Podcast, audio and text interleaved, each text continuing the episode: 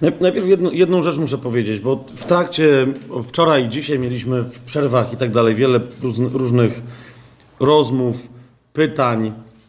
Mamy ile? Parę sesji tyczących się duchowości męskiej, biblijnej męskiej duchowości.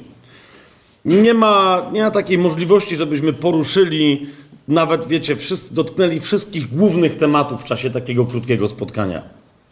Wczoraj nawet ktoś pytał i mówiłem, że na przykład, gdy idzie o coś, co jest bardzo istotnym elementem męskiej duchowości, a więc relacje damsko-męskie, jak powinny być rozumiane, postrzegane i widziane z punktu widzenia duchowego, biblijnego, to jest według mnie w ogóle osobne spotkanie i to takie, wie, wiecie, przynajmniej na tydzień. Ale umówmy się, że osobne spotkanie na weekend, tylko i wyłącznie poświęcone temu, jak Biblia pokazuje nam, że możemy mieć płodne, szczęśliwe, w jak najlepszym rozumieniu tego słowa, Boże związki małżeńskie. A jest wiele innych jeszcze kwestii, tak? Podejmowania dzieła Bożego, służby w kościele, służby poza kościołem ewangelizacyjnej, bo myślę, że nie ma ani jednego mężczyzny nawróconego, nowonarodzonego, który by nie był wezwany do głoszenia Ewangelii w taki czy inny sposób niewierzącym. Nie ma ani jednego. Ani jednego. Więc tego jest mnóstwo. Tak się zastanawiałem, jaki jeszcze, wiecie, bo de facto to nasze spotkanie było tylko otwarciem w ogóle tematów. I się pytałem Boga, co, jeżeli mamy otworzyć i potem zamknąć to spotkanie, nie wiedząc, czy jeszcze kiedykolwiek się takie odbędzie. Może tak. Okay? Może tak, zobaczymy. Zobaczymy nie czy było fajne spotkanie, tylko wiecie, czy potem się pojawią głosy, jeden, drugi, dziesiąty, że mamy jakiś owoc w życiu. Bo jak nie, to szukajmy innych rozwiązań, a nie kolejnego spotkania. Ale pytałem się Boga, co może być takim, nie wiem, najważniejszą rzeczą, tak? Nie mówię, że remedium na wszystkie nasze problemy, sposobem jednym na, na wszystkie nasze wyzwania, ambicje Boże, ale jednak.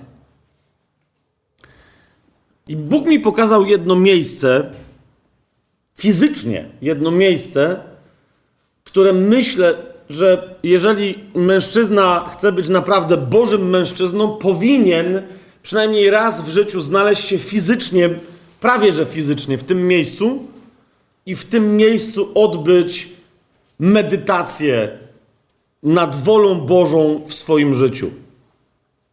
Tym miejscem, nie chodzi mi o to, żebyście fizycznie tam wchodzili, bo tym miejscem jest koszyk, w którym się trzeba znaleźć, ale nie chodzi mi o dowolny koszyk, w którym się zmieścisz, tylko chodzi mi o jeden konkretny koszyk, którego historię, ja sam czasem tak rzucam na ten temat takie, bo czekam cały czas, aż w ramach tajemnego planu dojdziemy do dziejów apostolskich i będę mógł powiedzieć o, o Szawle nawróconym, który stał się apostołem Pawłem i wtedy opowiem o tym koszyku. Ale po prostu Bóg mnie naprawdę bardzo mocno przynagla, żeby opowiedzieć o tym koszyku, bo tu i ówdzie w różnych miejscach dowiaduje się, że mnóstwo ludzi nie wie nic na temat tego koszyka. Otóż, jak sobie otworzycie dzieje apostolskie, dziewiąty rozdział, to jest sławny dziewiąty rozdział, którego początek wszyscy znają i często roztrząsają. Dyszący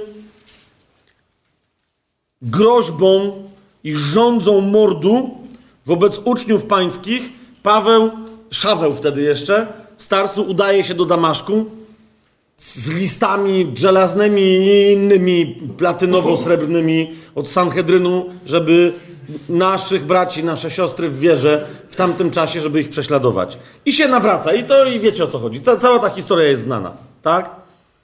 Ale później pojawia się następująca historia, że kiedy Paweł, jeszcze wtedy Szaweł raczej, został ochrzczony, w dziewiątym rozdziale, w dziewiętnastym wersecie, mamy i w następnym mamy następującą informację, bardzo krótką, bardzo zdawkową, jakoś tak dziwnie przez Łukasza zostawioną. Mianowicie Łukasz napisał tak na temat Szawła. A kiedy zjadł, odzyskał siły po chrzcie. I Szaul przebywał przez kilka dni z uczniami, którzy byli w Damaszku. I zaraz w synagogach zaczął głosić Chrystusa, że on jest synem Bożym. A wszyscy, którzy go słuchali, ze zdziwieniem pytali, czy to nie jest ten, który w Jerozolimie tępił tych, którzy wzywali tego imienia i przybył tutaj po to, aby ich związać i zaprowadzić do naczelnych kapłanów? A Szaul coraz bardziej się wzmacniał i wprawiał w zakłopotanie Żydów, którzy mieszkali w Damaszku, dowodząc, że ten jest Chrystusem. Ten, czyli Jezus. A po upływie wielu dni Żydzi postanowili go zabić. Szaul jednak dowiedział się o ich zasadzce, a strzegli bram we dnie i w nocy, aby go zabić. Lecz uczniowie zabrali go w nocy i spuścili w koszu po sznurze przez mur. I potem mamy Szaula, który przybył do Jerozolimy. To jest ten kosz, o którym mówię. Zanim pójdziemy gdziekolwiek dalej, panowie, bo widzicie, zwykle sytuacja jest taka. Raz, odpowiedz sobie ty sam na pytanie, jak widzisz tę sytuację? Czyli Szaweł głosi w Damaszku przez wiele, wiele dni, konkretnie to są trzy lata, prawie że. Szaweł głosi w Damaszku, w pewnym momencie Żydzi mówią, dobra, nie możemy mu dać rady inaczej, ludzie się nawracają, trzeba chłopa zabić. Ustalają, że będą pilnować bram, żeby nie wyszedł z miasta, dopóki ktoś go nie zarżnie. Wyobraź sobie zaszczucie Pawła, wtedy jeszcze Szawła, wciąż, zaszczucie Szawła w Damaszku. Nie mógł się poruszać po ulicach, nie wiedział, kto mu sprzeda kosę, mówiąc po krakowsku. Nie, nie wiedział tego. Tylko teraz mam jedno pytanie do ciebie.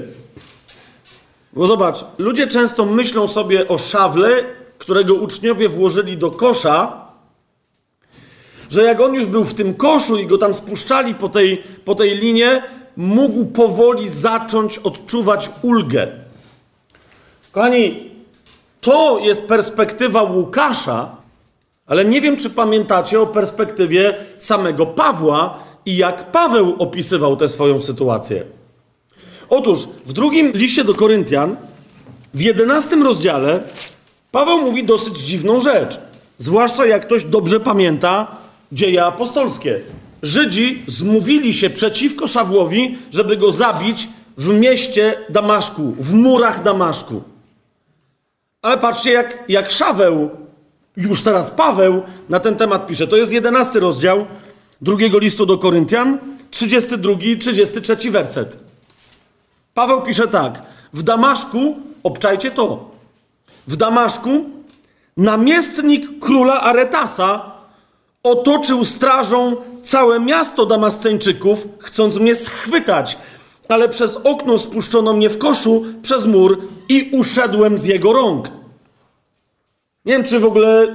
Wiecie o co mi chodzi teraz? Bo czasem ludziom to czytam i mówią zaraz, jak to?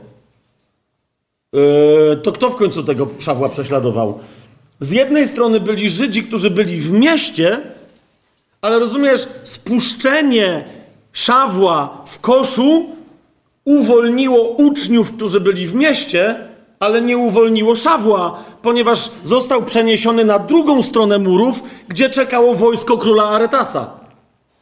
Na niego, rozumiesz, miasto było otoczone. Ci nie chcieli go z miasta wypuścić, żeby go zarżnąć, ale na zewnątrz miasta czekali inni, że gdyby wyszedł, to oni też go chętnie zarżnęli. To jest kosz Szawła. Kapujesz? Szaweł się godzi, żeby wejść do kosza, żeby ulżyć zborowi w Damaszku, ale uchodząc z rąk jednych bandytów, właśnie jest spuszczany w koszu w ręce drugich bandytów. Teraz, gdyby ktoś z Was zapytał, ale zaraz jak to, a kim był gościu, który się nazywa Aretasem? Zwłaszcza, że jak sprawdzicie w historii, to był król Arabii i nagle jest takie, what? Co chłop robił pod Damaszkiem? Paweł nieco rozjaśnia sytuację, to tylko mówię o tym na przykład w liście do Galacjan, w którym opowiada, że z jego nawróceniem było tak. To jest pierwszy rozdział listu do Galacjan.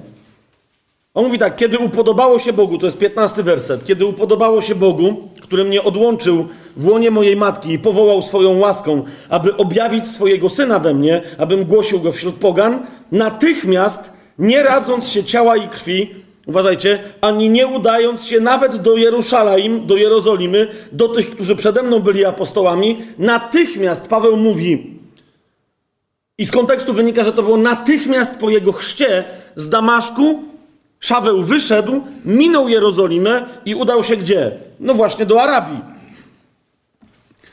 Po czym z Arabii znowu wróciłem do Damaszku. A więc to jest coś, co kompletnie Łukasz w swojej opowieści pomija. Bo to są jakby poboczne wątki. On mówi, to jest Pawła sprawa. Niech on się tłumaczy.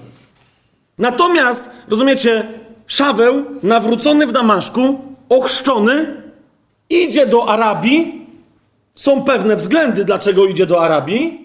To między innymi w tym liście, w liście do, do Galacjan, Paweł pisze, jaka to góra znajduje się w Arabii. Okay? A nie na Półwyspie Synajskim. Ale rozumiecie, Paweł jest taki rozogniony, że idzie do Arabii, najwyraźniej robi tam taki ogień, że z tej Arabii najpierw go wywalają, albo on ucieka z powrotem do Damaszku. Rozumiecie? A zanim Aretas wysyła ekipę i mówi: dorwać mi tego chłopa. I Damaszek powiedział: Dobra, nie możecie wejść do nas do miasta, bo my mamy swoje prawo, ale okej, okay, jak go znajdziecie poza murami, to go możecie zarżnąć jak chcecie. Rozumiesz, co się dzieje? Masz tak nawróconego gościa, tak zapalonego, idzie do Arabii, tam robić zadymę ewangeliczną, wraca do Damaszku, tutaj też robi zadymę i wszyscy chcą go zabić.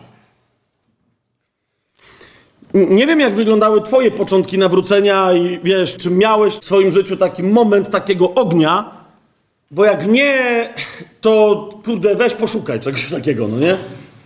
Na, naprawdę, bo jak, jak facet w pewnym momencie nie przeżył takiego nawrócenia, że wszystkich wkurzył, rozumiesz, i to nawet do tak, bo teraz, rozumiecie, ja nie tłumaczę Szawła, ja nie wiem, że on dobrze robił. Całkiem możliwe, że on w ramach głoszenia naobrażał tych ludzi w Arabii. Kapujecie, bo on nawet pomija temat, co on robił w tej Arabii. Czemu tamten gość, zanim aż do Damaszku, również omijając Jerozolimę, czemu zanim wysyła bandę, która stoi trzy lata pod murami i na niego czekają i mówią, chłopie, tylko wyjdź. Czy, rozumiesz, oni tam trzy lata stali po tej Arabii. Więc, ale, ale myślę, że jest tu sporo osób takich, sam, którzy po nawróceniu byli takimi rozognionymi ewangelistami, że naobrażali nawet swoich bliskich. Może nawet zrazili do wiary. Ktoś wie, o, ktoś wie, o czym mówię, tak pół ręki do góry dostanę. Okej, okay, okay, jest, jest trochę takich. Teraz nie mówię, że koniecznie, jak nie mieliście takiego doświadczenia, to teraz idźcie, poobrażajcie wszystkich, głosząc Ewangelię. Ale jeszcze raz myślę, że jest nam w życiu potrzebne jakieś tego rodzaju doświadczenie. I jak takiego nie masz, to naprawdę zapytaj Boga, gdzie go znajdziesz. Takiego bycia świadkiem Ewangelii, że po prostu ktoś się na ciebie zwyczajnie wścieknie. Po prostu. Wiesz dlaczego? Ponieważ mnie, tobie, nam jako mężczyznom potrzebny jest Pawłowy, wtedy jeszcze szawłowy koszyk. Miejsce, kompletnego ucisku, nawet fizycznego, rozumiesz, bo to nie był jakiś wielki kosz. Oni nawet jakby ktoś w nocy przyuważył, to udawali, że tam jakieś tematy transportu ziarna opracowują, a, a nie przemycania chłopa w koszu. ok? Więc to był kosz, w którym Trzaweł tam był ubity, w którym się znajdował między młotem a kowadłem, dosłownie. Między jednym uciskiem i karą śmierci, ok? Listem gończym wystawionym za sobą i drugą karą śmierci na zewnątrz murów. A teraz o co mi chodzi? Po co mnie, po co tobie jest ten koszyk potrzebny? Jak, jak kiedyś mieliśmy taką, i nawet dzisiaj trochę taką rozmowę z Panem na ten temat. Co było siłą Szawła? Dlaczego tobie i mnie coś takiego jest? Dlaczego Szawłowi to było potrzebne? Bo rozumiesz, jakby nie było, on jednak w Damaszku po tych trzech latach odniósł sukces. W sensie, rozumiesz, Żydzi mieli przez niego wytrącone wszystkie argumenty z ręki. Rozumiesz, wszystkie. Inni pobożni Żydzi, którzy opierali się na Piśmie Świętym, my w Polsce mamy trochę gorszą sytuację, bo mamy bardzo mocno religijnych ludzi nie opierających się na Piśmie. Ale tamci się opierali, więc Paweł, rozumiecie, jak argumentował, a znał Pismo wyśmienicie, to oni w pewnym momencie otwierali oczy i mówili amen. No dobrze mówisz. Dlaczego mnie jest, mniej tobie jest potrzebny kosz? Ponieważ kiedy się znajdujemy między młotem a kowadłem, możemy się nauczyć, jak sądzę, najważniejszej rzeczy, jakiej możemy się nauczyć na całe nasze życie, aż dopóki Pan nas nie weźmie albo nie wróci. Między innymi ta, ta rzecz znajduje się oczywiście, że w psalmach, bo gdzie? Najważniejsza, albo jedna z najważniejszych męskich ksiąg w Biblii i, i naszych modlitw. Teraz niech ktoś nie robi z tego jakiegoś objawienia, bo ja nie miałem na ten temat żadnego objawienia. To jest tylko pewna taka lekka metafora. Ale myślę, że jeżeli. Czy inaczej, Szaweł na pewno w tym koszu się modlił. I jeżeli miałby w tym koszu się modlić jakimś psalmem, to myślę, że ze względu na tę sytuację oraz klucz do każdej takiej problemowej sytuacji, a każdy z nas ma taką, nawet jeżeli nie chodzimy w duchu, to po ludzku po prostu mamy takie sytuacje. Jesteśmy facetami. To jeżeli, jeżeli Szaweł miałby się tam modlić jakimś psalmem, jest to całkiem możliwe, że się modlił, bo był, wiecie, nawróconym, ale jednak byłym faryzeuszem to myślę, że mógłby to być Psalm 27. I już wyjaśniam dlaczego. Dla, dlaczego powiedziałem, że potrzebujemy tego kosza? Na, naprawdę, poza, mam taką propozycję dla ciebie. Na, naprawdę, weź, powiedz wszystkim w domu, żeby się odczepili. Wyłącz telefon komórkowy. Naprawdę, po prostu weź, weź tak godzinny urlop, ale naprawdę godzinę. Okay? Może rano wstań właśnie, żeby ci, wiesz, może właśnie o tej piątej, żeby ci nikt nie przeszkadzał. Naprawdę wtedy nikt nie dzwoni, mówię wam. E, nigdy nie wyłączam telefonu o tej porze. Ale miej godzinę, rozumiesz? Miej godzinę. Powiedz żonie, dzieciom, komuś tam, nie wiem, babci, która może o tej porze akurat rzeczywiście już nie spać, żeby ci nikt nie przeszkadzał. Miej godzinę i dosłownie wyobraź sobie sytuację fizycznie, że jesteś w tej sytuacji, w której był Szaweł, że za sobą masz spisek, który czyha na Twoje życie, przed sobą masz legalne służby, które czekają, żeby Cię dorwać i wyegzekwować karę śmierci na Tobie. Wyobraź sobie, że siedzisz w koszu i wtedy weź sobie w tym koszu, w tej sytuacji, weź sobie Psalm 27. Teraz co tam jest napisane. Jachwę jest moją światłością i moim zbawieniem. Kogo mam się bać? Jachwę jest mocą mojego życia. Wobec kogo miałbym okazywać lęk?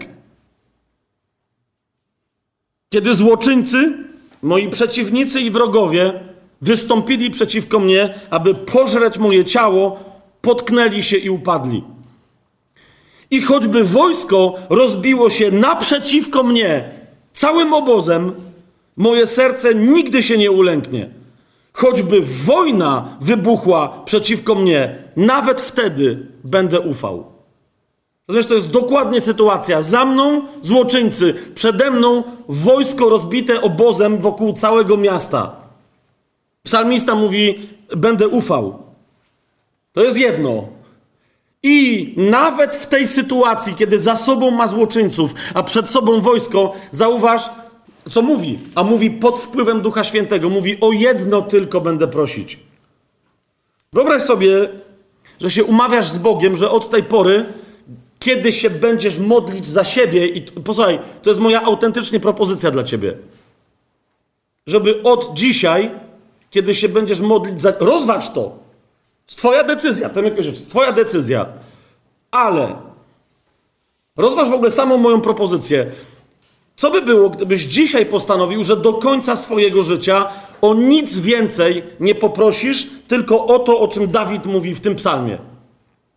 Ponieważ on mówi o jedno tylko proszę. O jedno proszę Jachwę, mówi. I tylko o to będę zabiegać.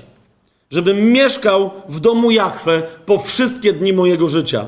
Żebym oglądał piękno Jachwę i dowiadywał się, albo uczył się w jego świątyni. Obczajasz? Nieważne, jaką masz prośbę, jaką masz ty potrzebę, ty, nie mówię o twoich bliskich, wstawiaj się za nimi, walcz, taki jest twój obowiązek.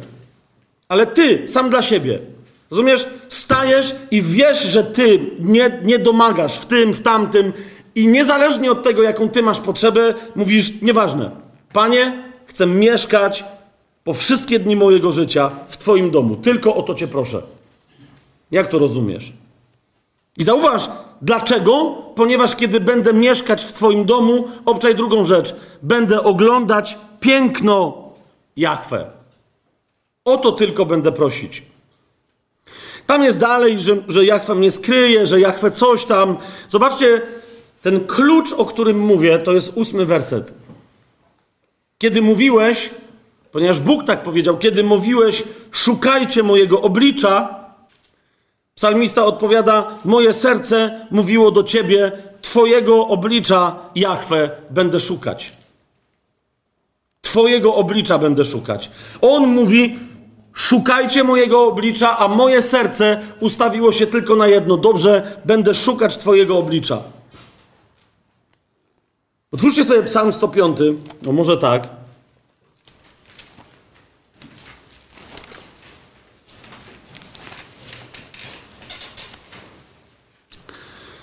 Tam się powtarza to wezwanie. To, to nie jest jedyne miejsce w Biblii, ale nie, nie, nie będziemy teraz przeskakiwać po, po wszystkich innych. Ale zobacz, w Psalmie 105, w czwartym wersecie, rada dla mężczyzny brzmi jak? Dla wszystkich mężczyzn. Szukajcie Pana i Jego mocy. Uważaj na, na co się dzieje w tym zdaniu. Szukajcie Pana i Jego mocy. To jest to, co robi psalmista w tym psalmie 27, który przed chwilą przeczytaliśmy. Ale uważaj, szukajcie Pana i Jego mocy, jednak zawsze szukajcie Jego oblicza. Rozumiesz? Gdybym miał tu dodać y, coś, bo, bo, taki jest wydźwięk, tego nie ma w słowach, ale hebrajski zakłada, że ktoś, kto mówi hebrajskim i czyta hebrajski, że rozumie takie rzeczy. Mianowicie, czasem szukajcie Jahwe i Jego mocy, ale zawsze szukajcie Jego oblicza. Co to znaczy? Za każdym razem, za każdym razem, kiedy jest mowa o mocy Pana, jeżeli Biblia mówi jakimś innym językiem, to mówi o tym, że prawica pańska jest wyciągnięta. A więc siła językiem ciała jest wyrażona przy pomocy ręki. Panie, daj sługom Twoim głosić Twoje słowo z całą odwagą. Czwartym rozdziale dziejów apostolskich modli się Kościół. Kiedy Ty wyciągniesz rękę, Ty sam wyciągasz rękę, żeby dokonywać znaków i cudów. Kiedy prawica pańska jest wyciągnięta, to moc okazuje. Po prostu prawica pańska moc okazała. Ale co się dzieje? Dlaczego Pan mówi, czasem potrzebujecie mojej ręki, ale zawsze potrzebujecie mojego oblicza? Czym jest oblicze?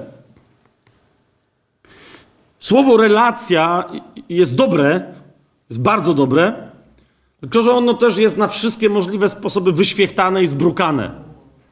Pamiętacie, jak dzisiaj sobie mówiliśmy o pierwszym warunku, kto nie ma w nienawiści ojca i matki, swojej żony, swoich dzieci itd. Tak Chodzi o taką osobistą relację z Bogiem, w ramach której trwasz, cieszysz się Jego pięknem. I teraz rozumiesz, o co mi chodzi? Widzisz, dlaczego to jest, to jest powiedziane do facetów? Ponieważ kobiety nie patrzą na nas szukając piękna. Obczaj. Kobiety patrzą na nas oczekując siły. A psalmista mówi: Tego je, o to jedno będę prosić, że zamieszkam w domu Pana i będę oglądać Jego piękno. Jeżeli kiedykolwiek zdarzyło ci się patrzeć na kobietę i zachwycić jej pięknem, rozumiesz, przypomnij sobie naj, naj, najgorętszy moment, najbardziej intensywny moment miłości, kiedy patrzyłeś na kochaną przez siebie romantycznie kobietę, jak się śmieje, coś tam robi. Nie, nie, rozumiesz, ten moment i mówisz, Wow! To Pan mówi, mnie w takiej relacji potrzebujesz jeszcze bardziej. Rozumiesz, my jako mężczyźni, i to jest naturalne, teraz chodzi mi o to, że nie mamy się tego pozbyć, ale przejrzyj się swoim modlitwom. Ja, ja pamiętam, że kiedyś się zorientowałem autentycznie, że nie powiem nawet, jak długo to trwało, nie wiem, ale dosłownie to nie trwało dzień, to nie trwało dwa, to nie trwało, rozumiesz, tygodniami czy miesiącami, w zasadzie latami. Jak się modliłem, to miałem po prostu spotkania, wiesz, w najlepszym wypadku biznesowe z Bogiem. Wiesz, wiesz o co mi chodzi? Jeszcze ja teraz mówię o katolickich czasach, więc to było tym bardziej, zwłaszcza jezuickich czasach, tak? Jezuici mają za zadanie, w sensie kto tam potem, ale ja byłem takim pod tym względem skrupulatnym jezuitą, dwa razy dziennie odprawić rachunek sumienia, w południe i wieczorem, żeby zobaczyć, co się robiło, co się zamierza zrobić i później, żeby samego siebie przed Bogiem rozliczyć z roboty. I rozumiesz, częściowo to jest dziwne, jest w tym masa legalizmu w sensie biblijnym, ale też to nie jest głupie, wiecie o co mi chodzi, tak? Żyjesz w takiej trzeźwości. Ja powiesz, przychodzi południe i nagle, i nagle jest takie stop. Pół dnia minęło i co, przyjacielu? To nie jest rachunek sumienia koniecznie w sensie, ile nagrzeszyłeś, tylko w sensie, a ile zrobiłeś. Czy masz za co Bogu podziękować, rozumiesz, że byłeś wierny. I być może z tego powodu, ja nie wiem, być może z, tego, być może z innego, ale ja potem zauważyłem, że wiecie, przez lata przychodzę na modlitwę i ta modlitwa to jest tak. Dziękuję Ci Boże za różne rzeczy. Czasem dziękczynienie było bardzo długie. Za to, co mi dałeś, za to, co mi się udało zrobić, za to, że coś tam. Potem było proszenie o różne rzeczy. Potem było rozważanie z Bogiem, czy ja mam się coś zaangażować, czy nie zaangażować. I wtedy było wstawianie się. Wiecie o co mi chodzi? I potem znowu przychodzenie przed Boga, rozliczanie się przed Bogiem. I wreszcie kiedyś Bóg mi wreszcie powiedział, mówi, ty, wejrze zamknij japę, naprawdę, wejrze się zamknij. Ty wiesz, jak ja wyglądam? Po prostu, wiecie, to było tak, jakbym przychodził na spotkanie z ojcem, ja przychodzę ze swoją książką, przychodów, rozchodów, on otwiera swoją i ustalamy. Rozumiesz? I to jest robota. Pff, ołóweczek i teraz, okej, co, co, ty tam masz? Okej, bach, bach, tu, okej. I czasem nawet jak było takie, dobra, dzisiaj sobie od, po prostu, dzisiaj pobędę z Panem. I się przyłapywałem na tym, że dwie, trzy minuty dosłownie. I od razu zaczynam planować coś na przyszłość. I szukam błogosławieństwa Pana i tak dalej, i tak dalej.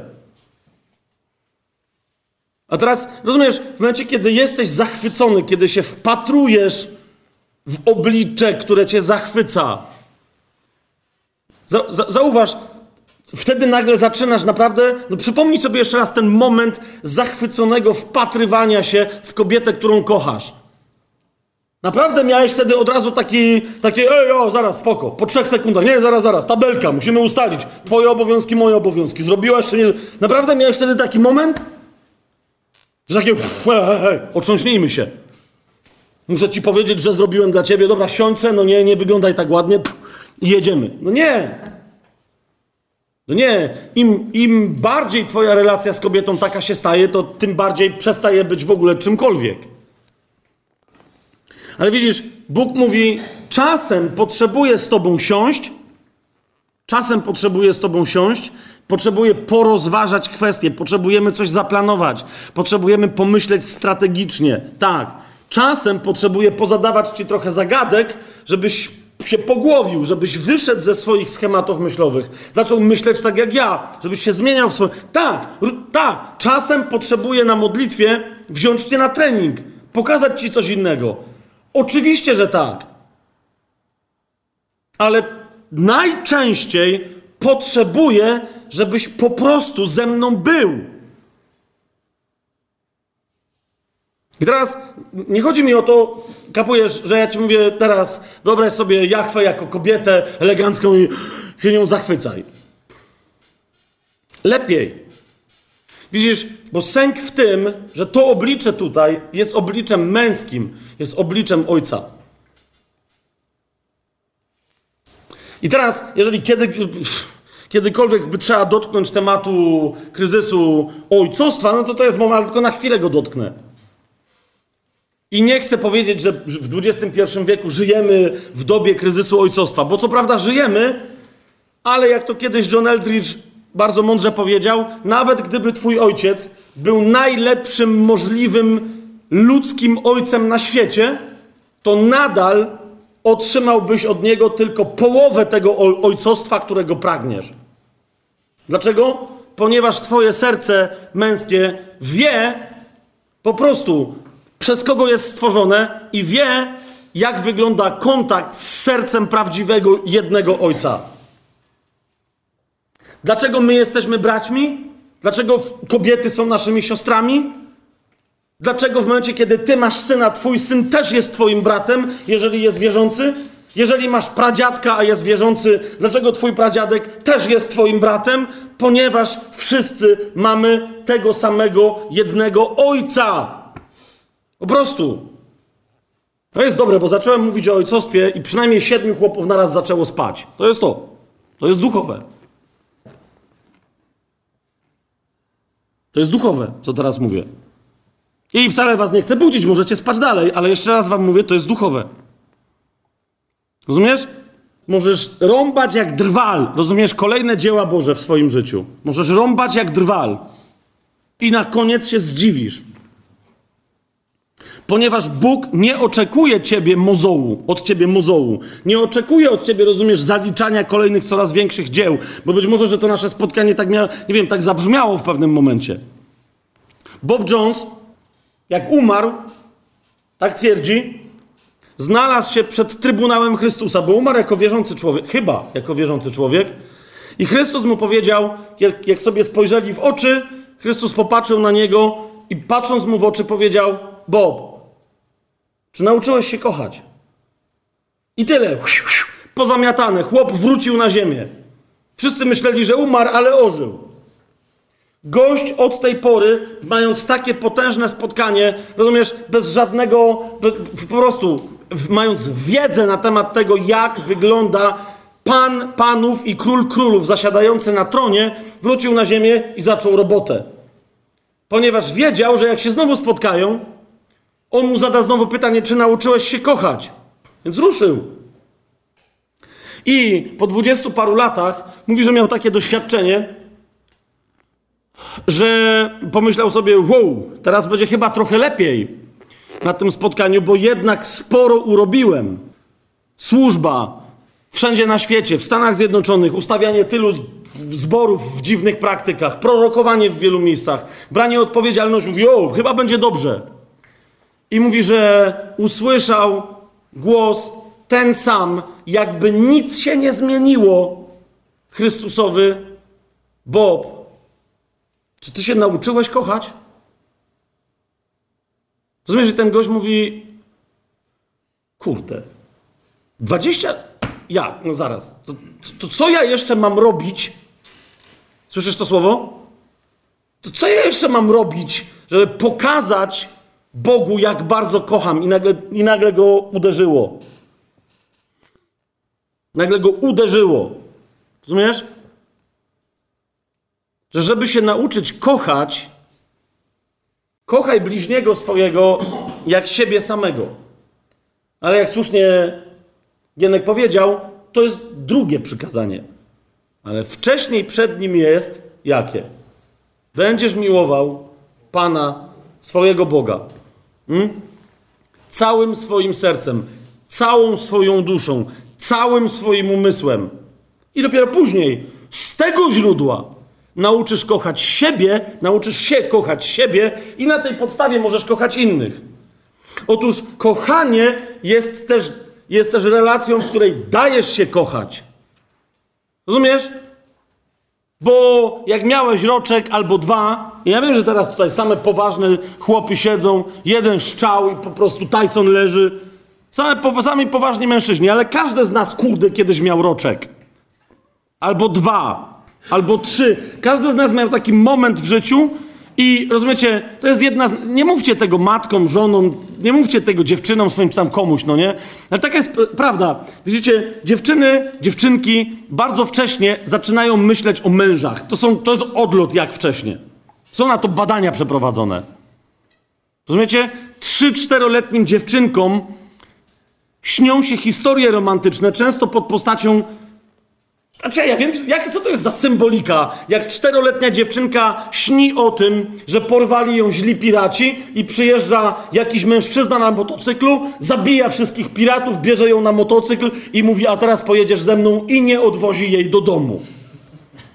To o czym to jest sen? Jaki to jest wielki symbol? To jest sen o mężu. Pięcioletnie dziewczynki gadają między sobą o chłopakach, o facet. Obczajacie to? Chłopcy y, zaczynają dostrzegać, że coś się w ogóle dzieje, jak mają tam, nie wiem, 13-14 lat. I jak im się coś w ogóle, wiecie, poniżej głowy zaczyna dziać, to wtedy, no okej, okay, gdzie by wykorzystać ten temat? Natomiast zanim dziewczynki, uważajcie na to, zanim dziewczynki zaczynają tak wcześnie myśleć o mężczyznach i zastanawiać się, hmm, gdzie by tu potencjalnie ulokować romantyczną mi miłość, chłopcy jeszcze wcześniej zaczynają szukać oblicza ojca.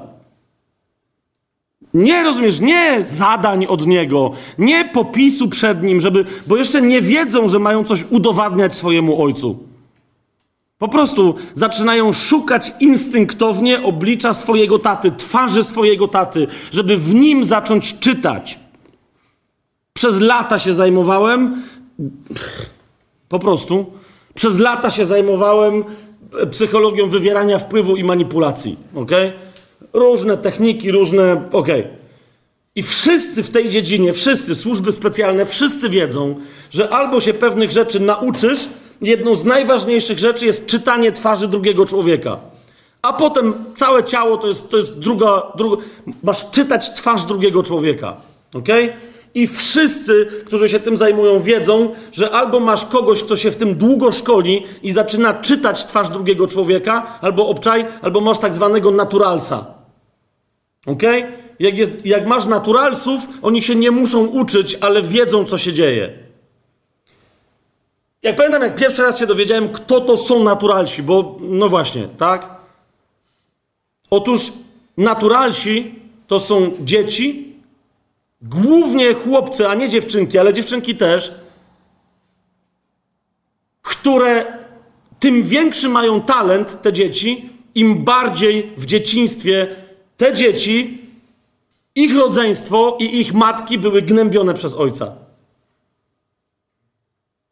Słowem, rozumiesz, naturals, który czyta twarze innych ludzi, to jest dziecko, które urosło i stało się dorosłą osobą, które od małego obserwowało twarz ojca, żeby wiedzieć, czy wrócił pijany, czy nie. Żeby wiedzieć, czy w trakcie tej rozmowy, kiedy się śmieje, zaraz nagle szlak go trafi, i, i, a za 10 minut będzie bił matkę, czy to jeszcze nie jest to. Rozumiesz? To jest dziecko, które zosta zostało przepuszczone przez perwersję patrzenia na twarz ojca. Wpatrzone w twarz ojca nagle zrozumiało, nie, ten gość to nie jest ktoś, kto mnie kocha. To nie jest ktoś, kto kocha moją matkę. To nie jest ktoś, kto kocha moje rodzeństwo. Rozumiesz? Chłopcy zaczynają, dziewczynki zaczynają się bać i zaczynają obserwować ojca jako źródło wszelkiego gromu, jako Zeusa wszechwładnego, który pff, ma humory. Chłopcy mają to w sobie jeszcze wcześniej.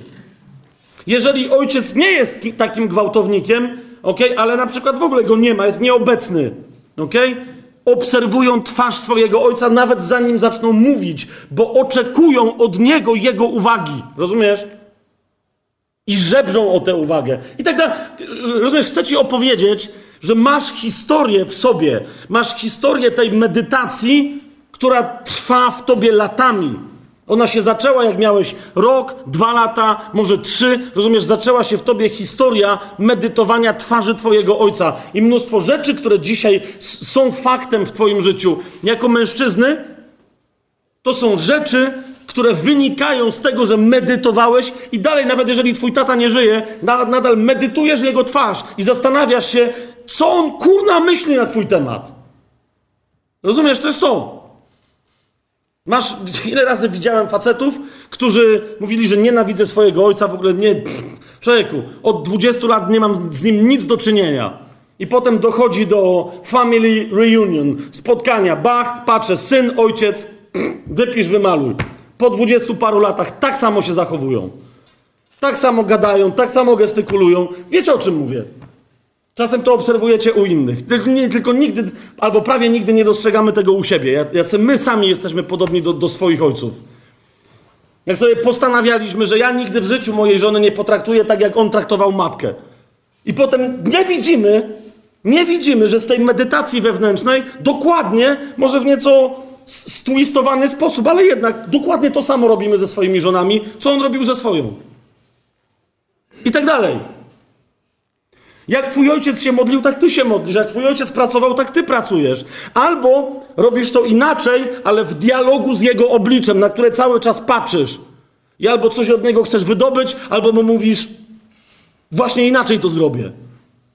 Obczaj to. Twój ojciec może już dawno nie żyć. Ty mówisz, obczaj to teraz, rozumiesz? Tak to powinieneś zrobić. I cały czas jesteś w dialogu, który jest bezproduktywny. I dlatego Słowo Boże do mężczyzny mówi: szukajcie Pana i Jego mocy. Psalm 105, czwarty werset. Ale zawsze szukajcie Jego oblicza. Jak wygląda oblicze Jahwe? Jezus powiedział: Kto mnie widzi, widzi też i Ojca. Jak wygląda oblicze Jezusa? Przestań sobie teraz wyświetlać, wiesz, pasję Mela Gibsona w głowie, albo obrazki, wiesz, z, z ikon prawosławnych, albo co tam jeszcze kiedy na ciebie wpłynęło. Rozumiesz? Bo Jezus dla ciebie, tu cię trochę zaskoczę, Jezus dla ciebie ma swoją twarz, która jest twoją twarzą. Pamiętasz Szawła pod Damaszkiem? Jak go Jezus spotkał, co mu powiedział? Pamiętasz to? Mówi, Szawle, Szawle, dlaczego prześladujesz moich wyznawców? Tak powiedział? A jak powiedział? Dlaczego mnie prześladujesz? I rozumiecie, Szaweł naprawdę uczciwie popatrzył na niego i powiedział, panie, ale ja cię nie znam. A Jezus mu jeszcze raz powiedział, dlaczego mnie prześladujesz? Łosiu, zrozum, co do ciebie mówię. Wyszedłeś prześladować kobiety i mężczyzn, wyznawców tej drogi, moich uczniów i moje uczennice. Ale patrząc w twarz każdej i każdego z nich, prześladowałeś mnie. Wróćmy do listu do Galacjan, żebyśmy się dobrze rozumieli. Rozumiesz, Paweł mówi tu rzecz, która jest zabójcza. Ale bracie, ja wiem, że teraz nie do wszystkich mówię. Mówię do ciebie. Nie wiem, do kogo teraz mówię, ale wiem, że do kogoś tu mówię. Zrozum. Twoim i moim zadaniem nie jest odwzorowywać w naszym życiu, w moim życiu, w Twoim życiu, nie jest prowadzić dialog z poprzednimi ludzkimi pokoleniami. Rozumiesz? Nie jest wpatrywać się w oblicze jakiegoś człowieka, jaki by nie był jest reprezentować jedno oblicze i dlatego potrzebujemy się w to oblicze wpatrywać, ponieważ to oblicze od nas oczekuje, że inni zobaczą to oblicze w naszym obliczu. Zauważ, co mówi w, w, tym samym liście do Galacjan, gdzie się tłumaczy, że z Damaszku najpierw poszedł do Arabii, a potem wrócił do Damaszku. Zauważ, jak o swoim powołaniu mówi Paweł. Zauważ, to jest pierwszy rozdział listu do Galacjan. Mówi 15 werset. Upodobało się Bogu, który mnie odłączył w łonie mojej matki i powołał swoją łaską. Co się upodobało Bogu? Zobacz na te słowa, to jest, to jest wstrząs. Dla mnie to jest, to jest, jeżeli gdzieś się miałbym posłużyć słowem masakra, to to jest masakra. Paweł mówi, mojemu Bogu, naszemu Bogu upodobało się, aby objawić swojego Syna we mnie. Czujesz to? Zauważ, na drugim miejscu dopiero Paweł mówi, aby, abym głosił go wśród pogan. To jest na drugim miejscu, mówi. Na pierwszym miejscu Bogu się upodobało, żeby objawić całemu światu swojego syna we mnie. Rozumiesz, jak, jak się ma objawić oblicze Syna Bożego w Twojej twarzy, wobec Twojej żony, wobec Twoich dzieci, wobec Twoich rodziców, wobec kogokolwiek, kiedy kontemplujesz nie te oblicze, co trzeba. Nie te oblicza, co trzeba. Swoich rodziców, swoich kogoś, swoich pracodawców, swoich szefów, swoich kumpli, wszystkich innych, którzy mają jakieś zdanie na Twój temat. Rozumiesz? Zrezygnuj, że wreszcie z tego. Zrezygnuj, że wreszcie z tego. Ilu mężczyzn nawróconych z tak niezwykłym Bożym potencjałem, nadal ze względu na to, jak zachowuje się ciało, nadal oczekują opinii od figur ojcowskich. Oczekują aprobaty od swojego pastora, od jakiegoś grona starszych mężczyzn, typu starszych na przykład, że oni na coś ci pozwolą. Ilu mężczyzn cały czas opiera się na opiniach na swój temat, które są opiniami kobiet. Kiedy wiadomo, że kobiety zawsze wyrażają o mężczyźnie jakieś opinie, żeby przetestować tego chłopa, a nie powiedzieć mu prawdę na jego temat. A jednak, a jednak ilu mężczyzn wraca po potwierdzenie swojej wartości do kogo? Do swojej żony. A jak ta się okazuje być dziadową, bo jej zadaniem jest, żeby cię przetestować, czy ty wiesz, jaka jest twoja wartość. Bo jeżeli ty oczekujesz, że ona ci da wartość, daj spokój, to ona nie może się na tobie oprzeć, bo twoja siła pochodzi od niej. Puknij się w łeb.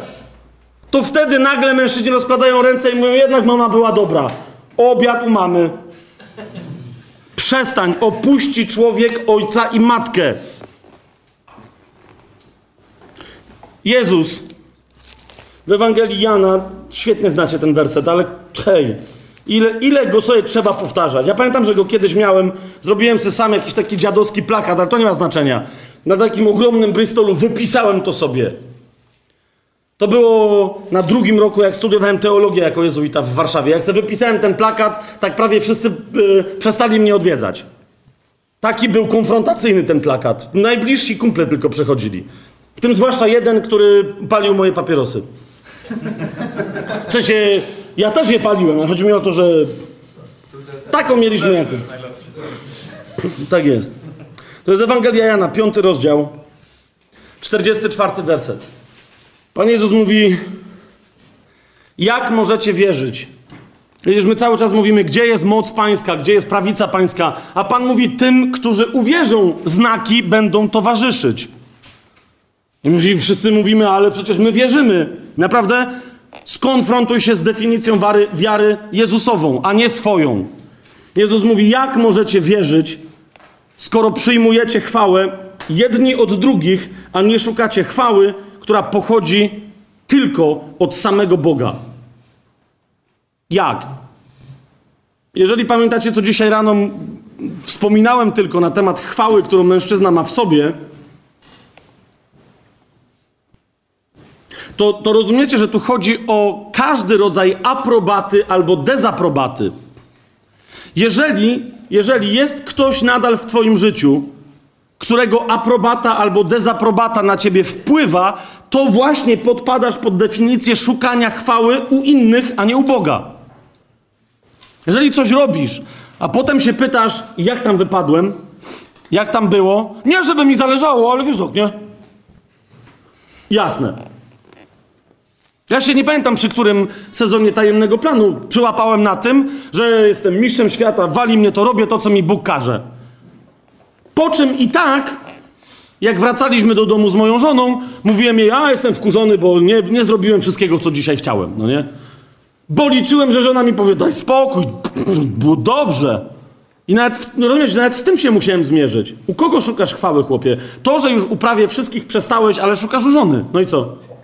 Jakiegoś mini potwierdzenia, czy to, aby nie, jednak nie przesadziłem, nie przegiąłem gdzieś, nie...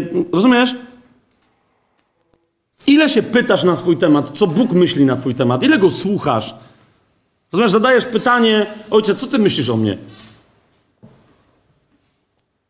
Robisz coś w imieniu Jezusa i potem pytasz, ojciec, jak jest? Zadowolony jesteś? Naprawdę. My się boimy, że ojciec powie, eee!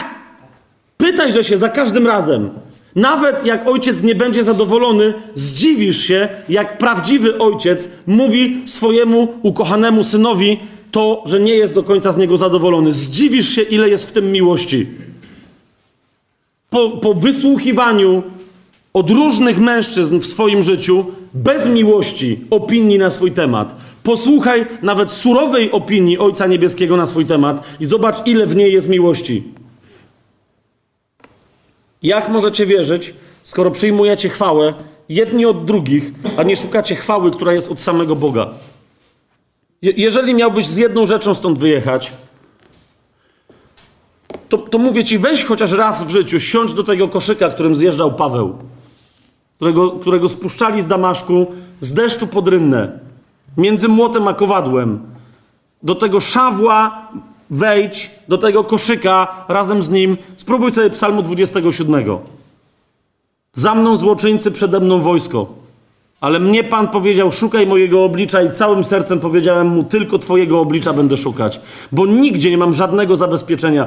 Jeżeli jesteś oparty swoim wejrzeniem, spojrzeniem wiary, nie spojrzeniem zwykłych cielesnych oczów, tylko i wyłącznie, rozumiesz, skoncentrowany na obliczu Ojca, to wtedy właśnie możesz doświadczyć czegoś, o czym marzy każdy mężczyzna. Wtedy możesz doświadczyć, że przestajesz się bać i wiesz, że już nigdy więcej strach nie powróci. Żaden. O to, że nie dasz rady, o to, że nie zaspokoisz czyich potrzeb, że kogoś nie będziesz umieć, umiał obronić, że i tak dalej, i tak dalej. Wszystkie oczekiwania, które wszyscy, wszyscy mają wobec ciebie, które ty masz sam wobec ciebie, nigdy więcej ten strach nie powróci. Bo będziesz wiedzieć, gdzie jest źródło twojej siły. Po prostu. Wpatrzony w to jedno oblicze, o którym Słowo może mówi, że masz się w nie wpatrywać. Chciałbym, wiecie, żeby. Ja też się dzisiaj już od paru godzin zastanawiam, bo jak powiedziałem, że byłoby idealnie, żeby coś, co jest w moim życiu, a co nie jest Boże, żeby po prostu przestało egzystować w moim życiu. Ja to muszę odciąć. A żeby inna rzecz, która wiem, że jest Boża, a której jeszcze nie ma w moim życiu, żeby zaistniała, to się zastanawiam, co by to mogło być w moim życiu. Jeżeli nie masz w swoim życiu takiej modlitwy, która jest po prostu, rozumiesz, siedzeniem, leżeniem, staniem, nie wiem, chodzeniem, chodzenie jest bardziej aktywne. Ale chodzi mi o to, jeżeli nie masz w swoim życiu takiej modlitwy, która jest wpatrywaniem się w oblicze Boże, jak nie wiesz, co to znaczy, to wołaj do Boga i powiedz, bo nic mnie nie interesuje. Pokaż mi swoje oblicze. Po prostu, bo chcę je widzieć, ale go nie widzę. Naucz mnie tego. Jeżeli nie masz takiej modlitwy w swoim życiu, to może to warto sobie postanowić. Kapujesz? Że, bo, bo in, rozumiesz? Bob Jones po tych 20 latach od momentu, kiedy Jezus powiedział mu, czy nauczyłeś się kochać, on właśnie to zrozumiał. Że cała robota, którą wykonywał dla Boga, dla rodziny, dla królestwa, dla kościoła, że to jest nic, dlatego że on nadal nie wie, jak wygląda jego ojciec w niebie, do którego się modli, bądź wola Twoja, tak jak jest w niebie, tak i na ziemi. Że, że nie wie, że nie wie, jak on go kocha, i on nie wie też, czy jak, jeżeli nie będę miał co do roboty, to jak, ile jest we mnie miłości do ojca, kiedy nic dla niego nie robię. Wtedy, rozumiecie, Bob Jones powiedział, że wtedy się kompletnie zmieniło jego nastawienie. Mówi, że robił różne rzeczy w swoim życiu, ale mówi, kiedy szło o dzieło Boże, mówi, odwlekał. Robił jakieś tam rzeczy, ale mówi, że siedział na modlitwie, czekał na Pana. Czasem nic nie widział, nic nie słyszał, nie chciało mu się gadać. Krzesełko, trzy godziny i siedział. Mówi, Panie, czekam na Twoje oblicze. Super jest. I nawet jak wiedział, że ma coś zrobić, mówi Boże, nie, nie, nie, nie, Twoje oblicze. Weź to we mnie wypełni. Kobiety rodzą. My również rodzimy, panowie. Dzieło Boże, które mamy wykonać, przychodzi tak jak poród u kobiety. Ile razy czujemy, że jesteśmy w ciąży z jakimś Bożym dziełem, ledwo coś nam urośnie we wnętrznościach, pff, od razu chcemy coś z tego wyciskać, nadmuchać pff, ten płód, żeby było szybciej. Nie, rozumiesz? Z brzemieniem Bożym trzeba poczekać. I w momencie, kiedy już wiesz, że już nie możesz, wtedy jednocześnie ma, jesteś tak wypełniony mocą Bożą, że wykonujesz, co masz wykonać. Patrz na Eliasza, który pokonał ilu set pogańskich kapłanów. Stąpił ogień z nieba, ok? Ponieważ dotrzymał swoje brzemię do dnia, kiedy Bóg chciał, żeby ono było wypuszczone na świat jako dzieło.